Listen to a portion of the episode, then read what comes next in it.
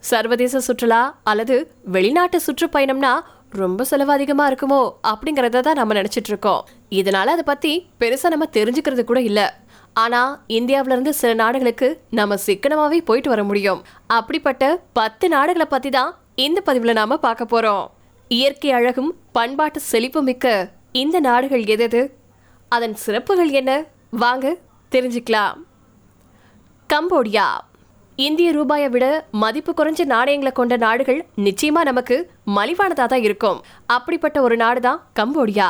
Cambodia வரலாற்று சிறப்புமிக்க தலங்களையும் அழகிய கடற்கரைகளையும் கொண்டிருக்கு. அடுத்ததா பொலிவியா. பொலிவியா ஒரு தென் அமெரிக்க நாடு.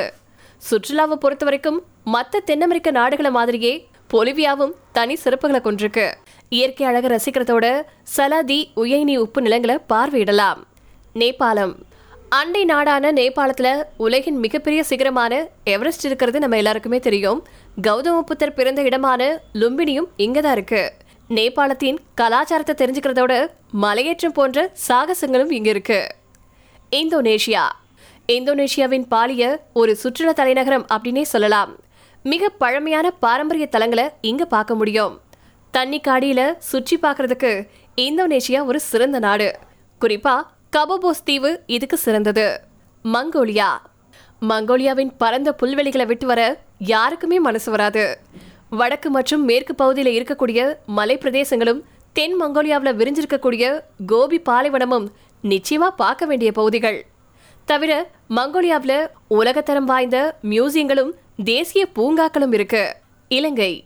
இலங்கை அல்லது ஸ்ரீலங்கா. இது ஆசியாவின் ரத்தினம் அப்படின்னு அழைக்கப்படுது.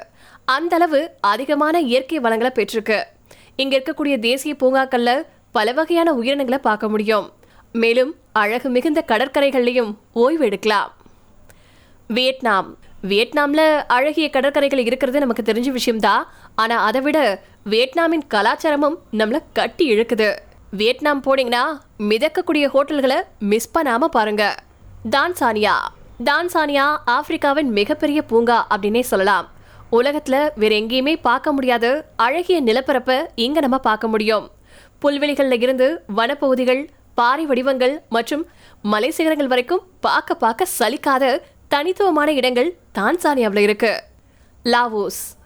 மில்லியன் யானைகளின் நிலம் அப்படின்னு அறியப்படக்கூடிய லாவோஸ் யாருக்குமே தெரியாத சுற்றுலாத்தலம். அற்புதமான இயற்கை காட்சிகள் தனித்துவமான கிராமங்கள் மக்கள் மற்றும் ஆராயப்படாத நிலப்பரப்புகளை பார்க்க முடியும். டாட்வன் மற்றும் டோங்ஹுவா சாவோ உள்ளிட்ட தென்கிழக்காசியாவின் கண்கவர் நீர்வீழ்ச்சிகள் இங்க ரொம்பவே பிரபலம். ஜிம்பாப்வே கிரிக்கெட் அணி மாதிரியே சுற்றுலாவிலையும் வேகமாக வளர்ந்துட்டு வந்துட்டு இருக்கு ஜிம்பாப்வே. தென்னாப்பிரிக்க நாடான இதன் நிலப்பரப்பின் இயற்கை செழிப்பு பல நாடுகளில் இருந்து பயணிகளை ஈர்க்குது. நேரடியாக காடுகளுக்கு போய் விலங்குகளை பார்வையிட விரும்புறவங்க நிச்சயமா இங்க கண்டிப்பா போகணும்.